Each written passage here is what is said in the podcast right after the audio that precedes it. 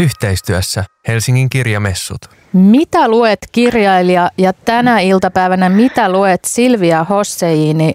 Tämä ohjelmasarja on toteutettu yhteistyössä Helsingin kirjamessujen kanssa ja koko lokakuun ajan me tavataan Suomen kiinnostavimpia kirjailijoita aina kolmesta neljään iltapäivällä. Puhutaan siitä, mitä he lukevat, mitä he kirjoittavat ja ovat kirjoittaneet ja myös siitä, mitä he kuuntelevat. Nimittäin he ovat saaneet myös valita tälle tunnille musiikin, joka jotenkin kuvaa heidän teostensa tai omaa sielun maisemaansa. Mennään Silvian valintoihin kohta, mutta ensin sanotaan, että moi, mitä kuuluu? Moi, kiitos, ihan hyvä kuuluu. Sijaitseeko se Tampereella vai missä päin maailmaa? Kyllä, täällä, täällä tukevasti. Tukevasti siellä.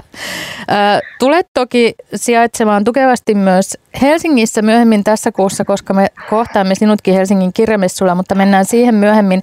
Ensin me haluttaisiin, tiedätkö, perehtyä sun ö, lukijana ja mä haluaisin kysyä, että oletko ollut pienen pieni lukutoukkalapsi joskus vai vihannut kirjoja?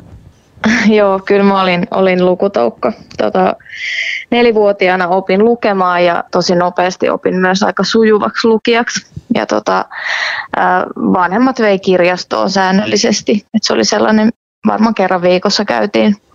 Ja tota, sieltä iso läjä lähti aina mukaan ja, ja siitä lähtien on ollut aika, aika kova lukija. Oli joskus teini-ikäisen oli sellainen vaihe, että ei niin paljon tullut luettua, luettua mutta sitten viimeistään siinä vaiheessa, kun meni yliopistolle opiskelemaan kirjallisuutta, niin sitten tuli taas ahmittua kirjoja.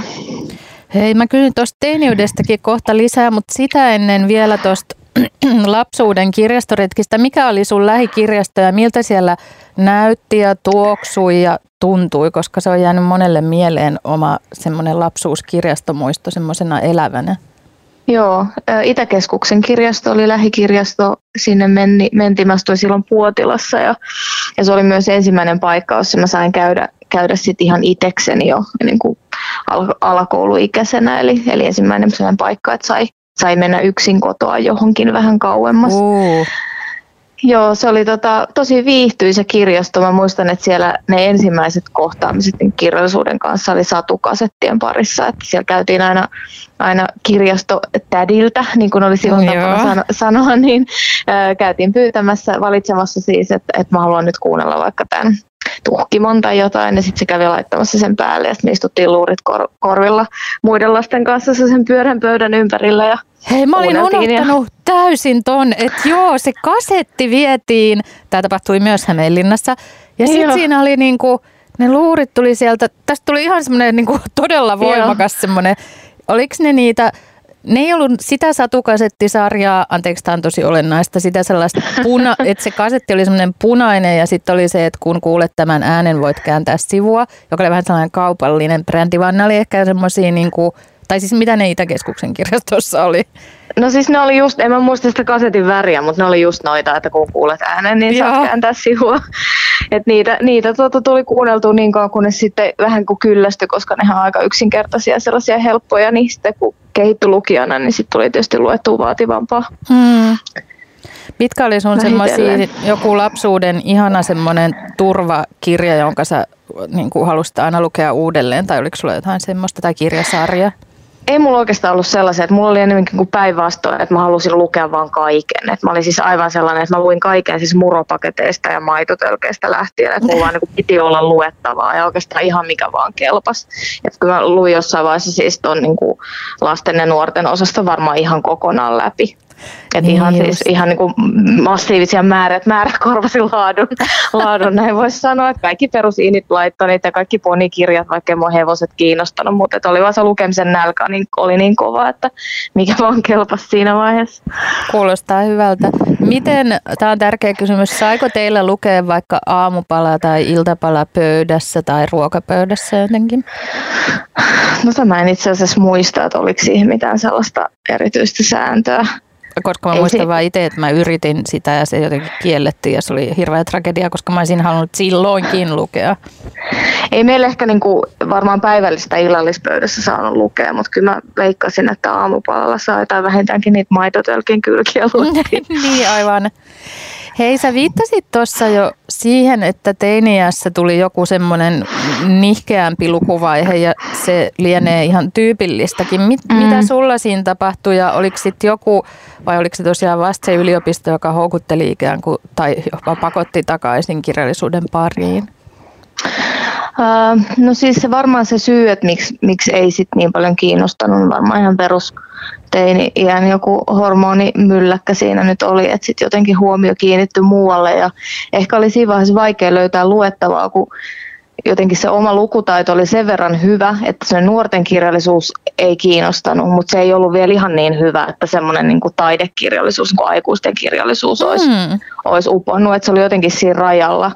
Että se, mihin, mihin oma fokus silloin teini-ikäisenä kiinnittyminen tavallaan on myös kirjallisuuden harrastamista. Oli siis populaarimusiikki ja mä olin hirveän kiinnostunut laulun sanotuksista, eli niitä mä niin kuin, äh, lueskelin ja käänsin, jos ne oli englanniksi ja yritin ymmärtää, että sitä kautta tuli ehkä sellainen runouden keinoihin myös tutustuttua.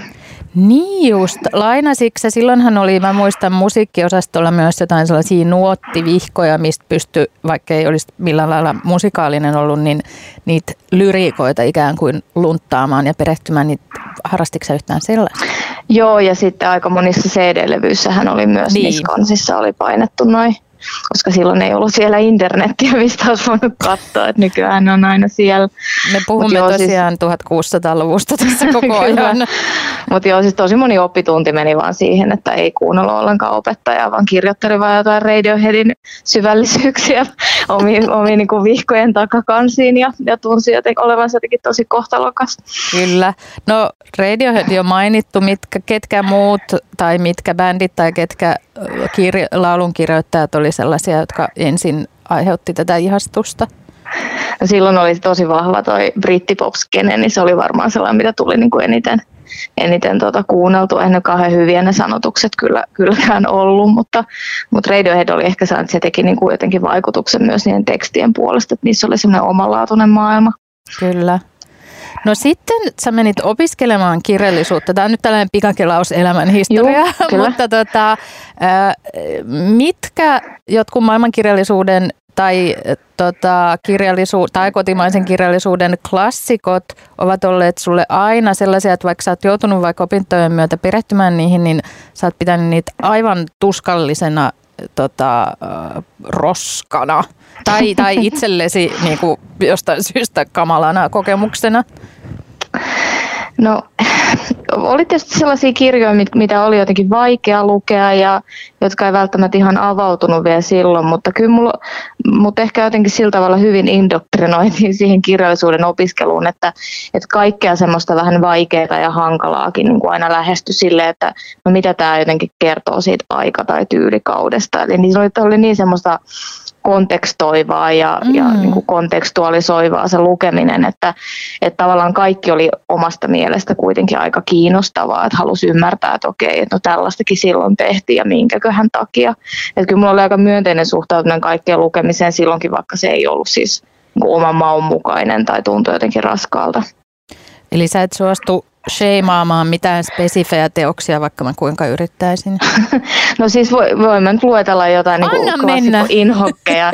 No en, siis mä en esimerkiksi niin Dostojevski on mulla aivan yhden tekevä kirjailija, en ole ikinä hirveästi tykännyt siitä. Joo. Jotenkin mun mielestä raskasta ja sitten jos esimerkiksi joku Goethe on mun mielestä vaan ihan kamalaa paatosta, että tietenkin myös oman aikansa kuvaa, kuvaa sekin edustaa, mutta, mutta ei nyt niin kuin, ei oikein nappaa, nappaa tuota muuta kuin ehkä vähän sellaisessa koomisessa, ironisessa mielessä.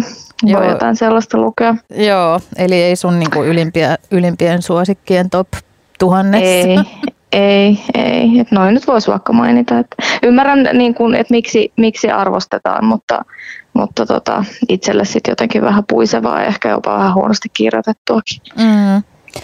Minkä kirjan luit Silvia Hosseini viimeksi ja oliko se hyvä vai huono vai jotain muuta? Apua, nämä on näitä kysymyksiä, mitä mulle ei saisi esittää, koska mähän on siis myös kirjallisuuskriitikko. Mä luen ihan siis älyttömiä määriä ja mä en, mä en todellakaan muista, että mitä mä oon viimeksi lukenut. No joku about Ää... lähiaikoina.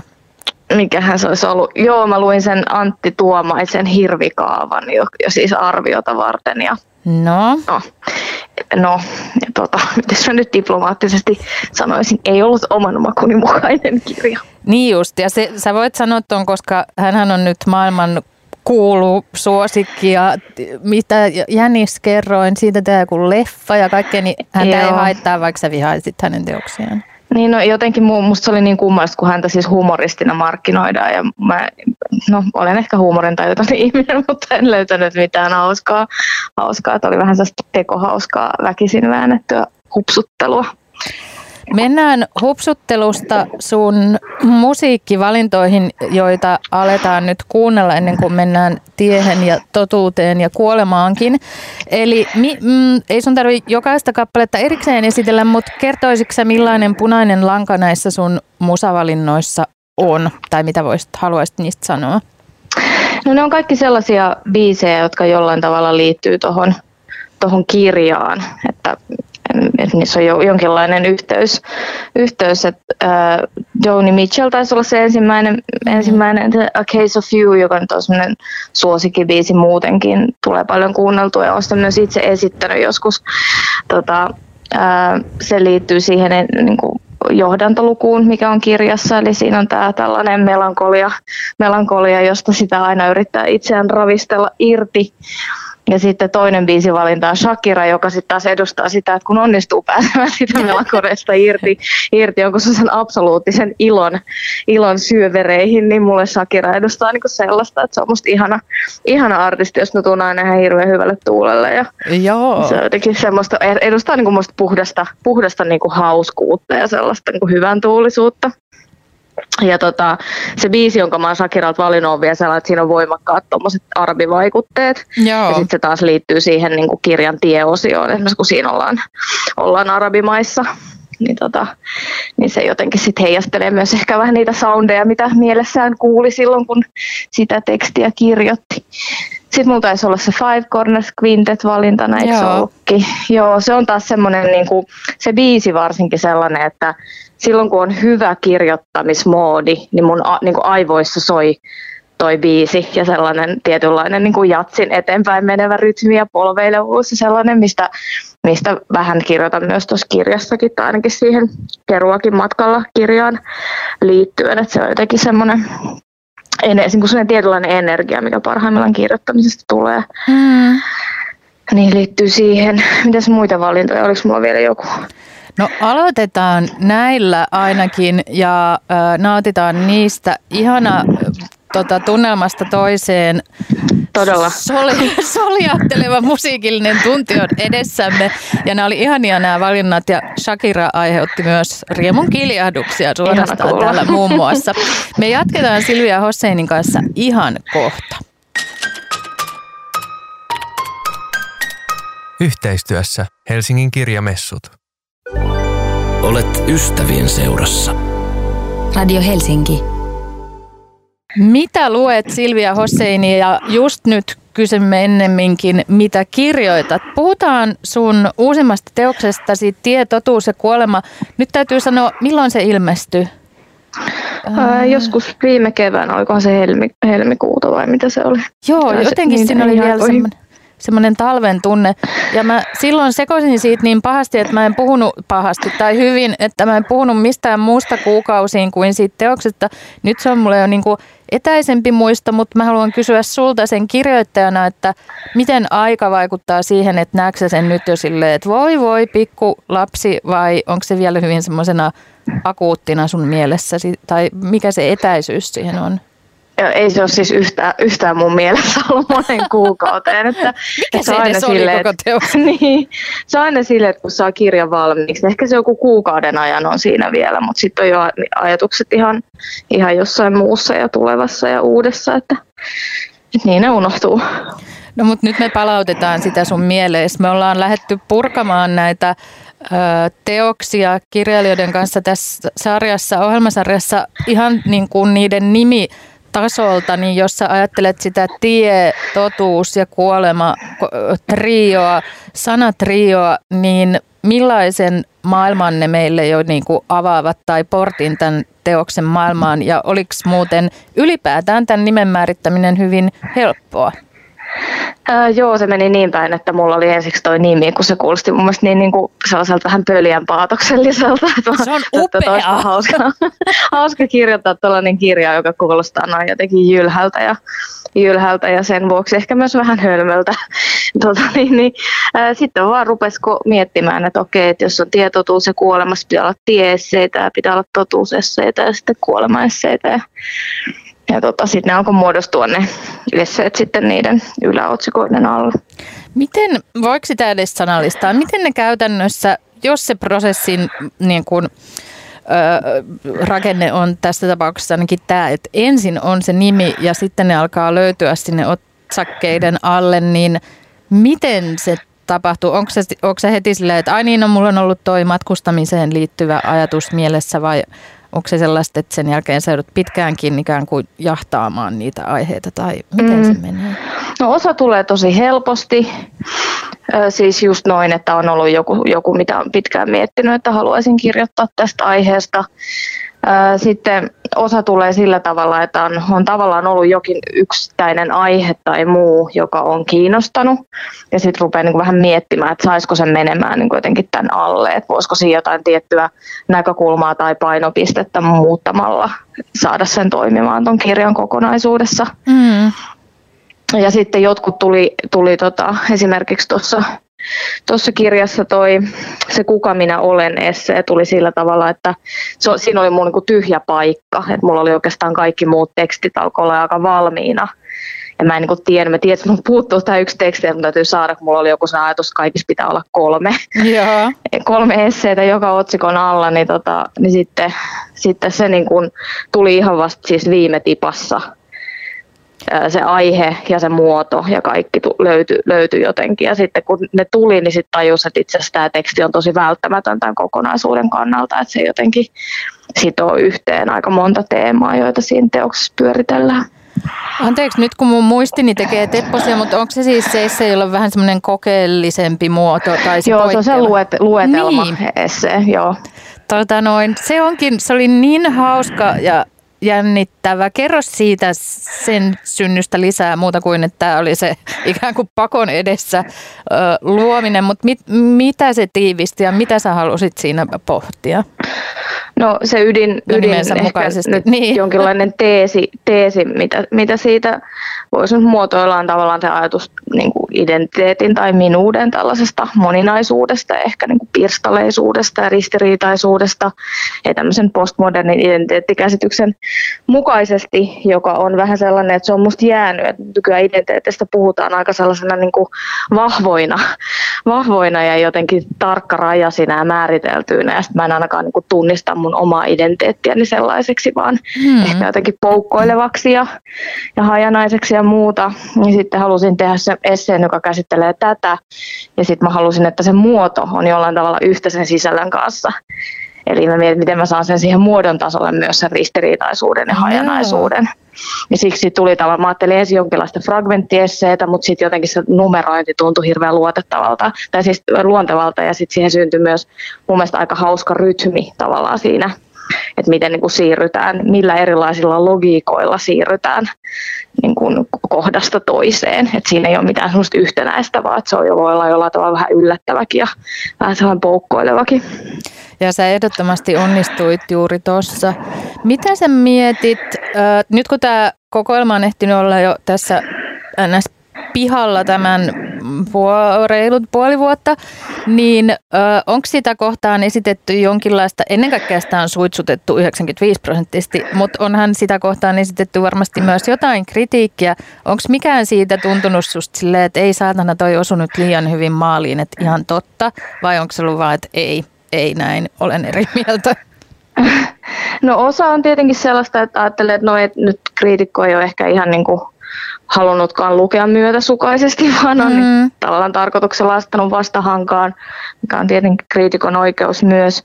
Ää, aika monet sellaiset asiat, mitä on tuotu esiin, niin on sellaisia, että mä oon niin tiennyt jo siinä vaiheessa, kun se kirja on mennyt painoon, että tähän liittyy tiettyjä heikkouksia, ja mä tunnen aika hyvin omat, omat maneerini ja omat sellaiset ää, piirteet, joista moni lukija ei pidä. Mm. Ja osa niistä on sellaisia, mistä mä itse pidän, ja haluan itse pitää niistä kiinni, ja tavallaan ää, haluan pysyä niin uskollisena jotenkin sille omalle äänelle ja omalle estetiikalle, niin sitten vaan sitten vaan pitää hyväksyä, että tästä ei kaikki tykkää ja ei tarvitsekaan.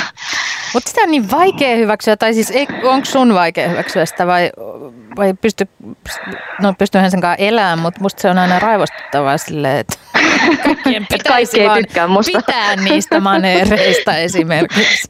Niin, no se vähän riippuu millainen päivä on, että jos se on, kun se on sen itse syövereissä ja sitten joku tulee jotenkin närppimään, niin se ei tietenkään tunnu mukavalta, mutta toisaalta se on osa tätä tämmöisenä niin kuin puolijulkisena elävän ihmisen elämää, että niin. joutuu kuuntelemaan myös, myös kritiikkiä omista tuotoksistaan ja sellaista se on.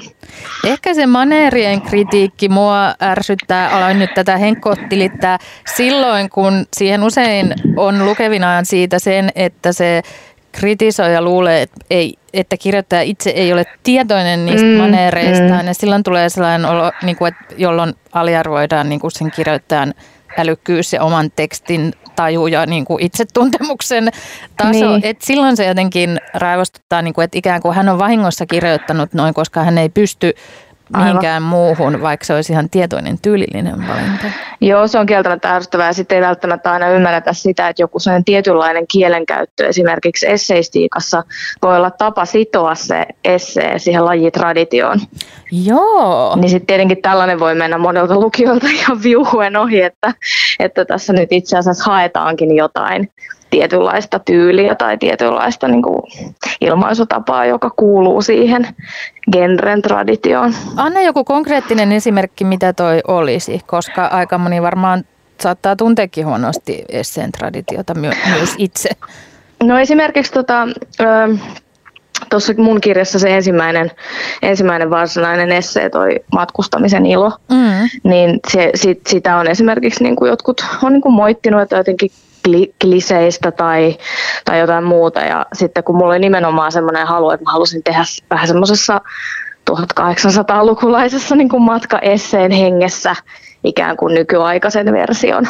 Niin just. Niin tavallaan tätä tietenkään sit jos ihmisille ei ole semmoista niin kuin matka-esseen lajitradition tuntemusta, niin sitten tätä ei niin kuin ymmärretä, että että, tai tietenkin on myös mahdollista, että mä oon ihan huono kirjailija, enkä, enkä tuossa osaa kirjoittaa sellaista vivahteikasta kieltä, mutta tota, nämä on myös aina niin kuin tull, tai sille, että ainahan sitä voi yrittää selittää omat heikkoutensa par, par, parhain päin, että se on lukijan tulkittavissa sitten, että mikä, mikä meni maaliin ja mikä ei.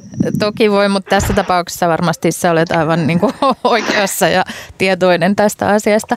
Ö, ennen kaikkea kuitenkin sen sijaan, että sä herättäisit jotain tota, kritiikkiä niinkään, on se, että sua ihaillaan. Ja mun mielestä sua nykyään jopa matkitaan on hyvin tota, tämmöinen alentava termi, mutta sulla, sä olet jo monen esikuva ja semmoinen kirjailija, jonka päälle ikään kuin perinnön päälle jo kirjoitetaan, vaikka sä oot siis vahvasti hengissä ja luot yhä varmasti vuosi tuhansia eteenpäin meille luettavaa, niin tunnistatko itse sen tai hahmotatko itse jo sen sun, niin kuin, mä en tiedä osaako kehua itseäsi nyt näin avoimesti, mutta sen sun merkityksen jo ja sen sun äänen pioneeriuden jopa?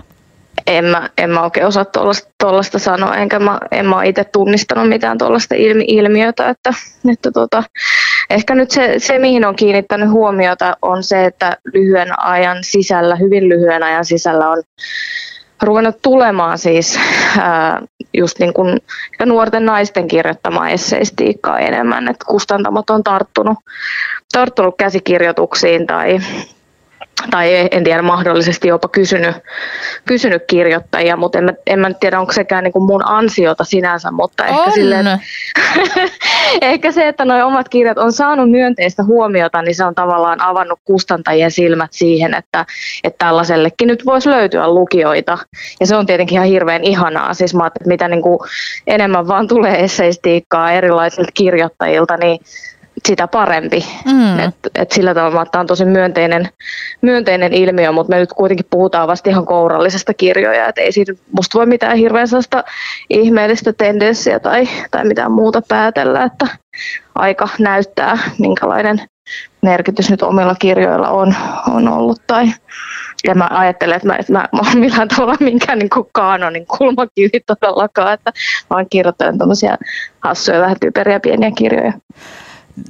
No niin, tota, vähättelet itseäsi tyystin nyt liikaa, mutta äh, Helsingin kirjamessujen teeman tänä vuonna on dialogi. Millaista dialogia Silvia Hosseini haluaa käydä lukijoidensa käyjä kanssa ja käy? Mennään siihen ihan kohta. Yhteistyössä Helsingin kirjamessut.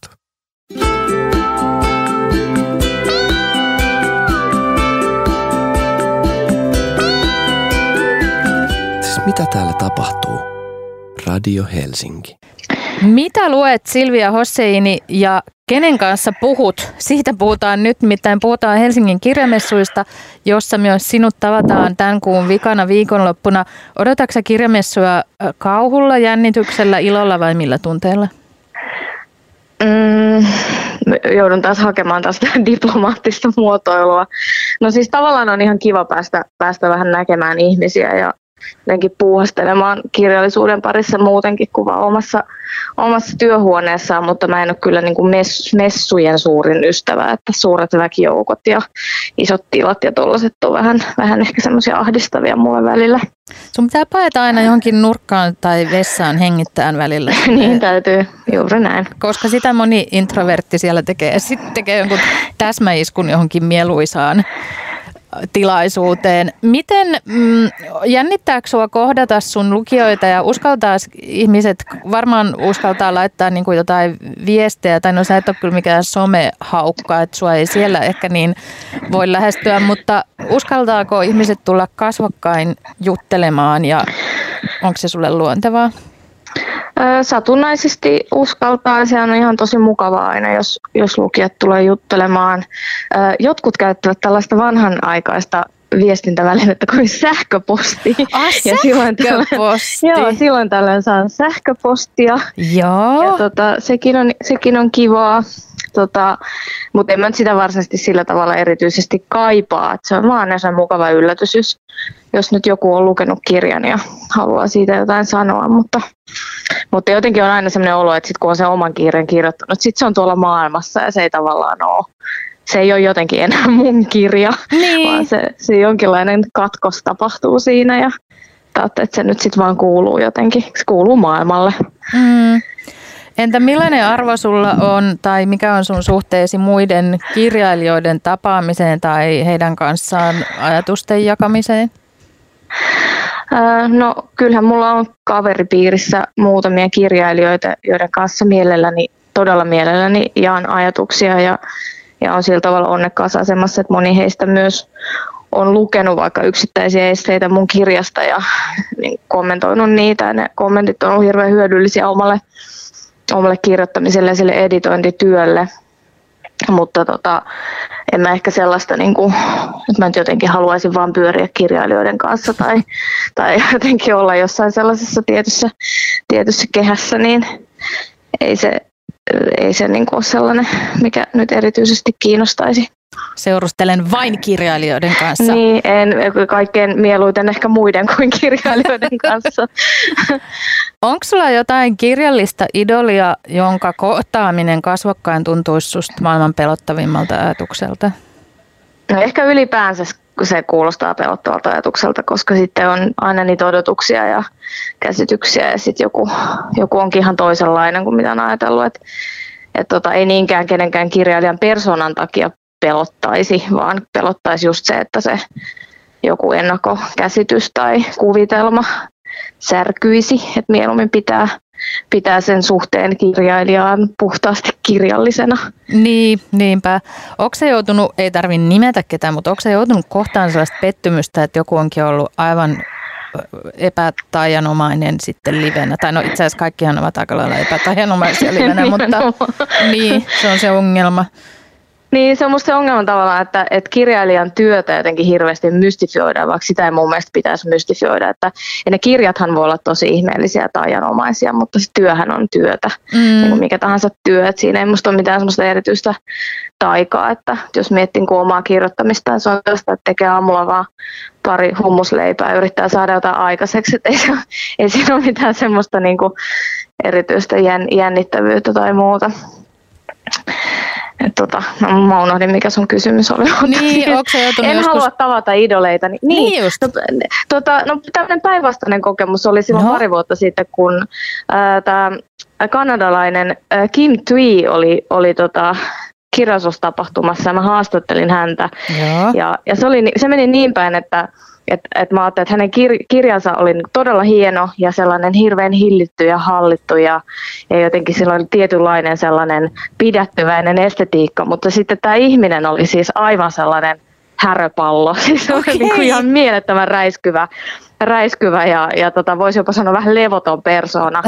niin se, oli vaan, niin kuin, se ei ollut millään tavalla pettymys siis päinvastoin, mutta se oli vaan todella yllättävää. Joo. Ja se oli myös aika haastava tilanne, koska mä olin niin kuin suunnitellut ne kysymykset ja sen koko niin kuin haastattelun idean jotenkin ihan erilaisen, eri, erilaisen mielikuvan pohjalta. Ja sitten mä jouduin siinä vähän niin kuin lennosta säätämään sitä, että, että mitä tässä nyt oikein tapahtui. Siis Helsinki Litissä tämä. Joo. Mutta, tota, mutta se oli, oli tosi hyvä kohtaaminen. Kohtasitkin häröpallon. Me toivomme vastaavia kokemuksia sinulle ja meille kaikille Helsingin kirjamessuilla tässä kuussa. Ja kiitämme tästä keskustelusta ja tavataan kirjamessuilla. Tavataan kirjamessuilla. Moikka. Kiitos. Moikka. Yhteistyössä Helsingin kirjamessut. Radiohelsinki.fi Olet ystävien seurassa.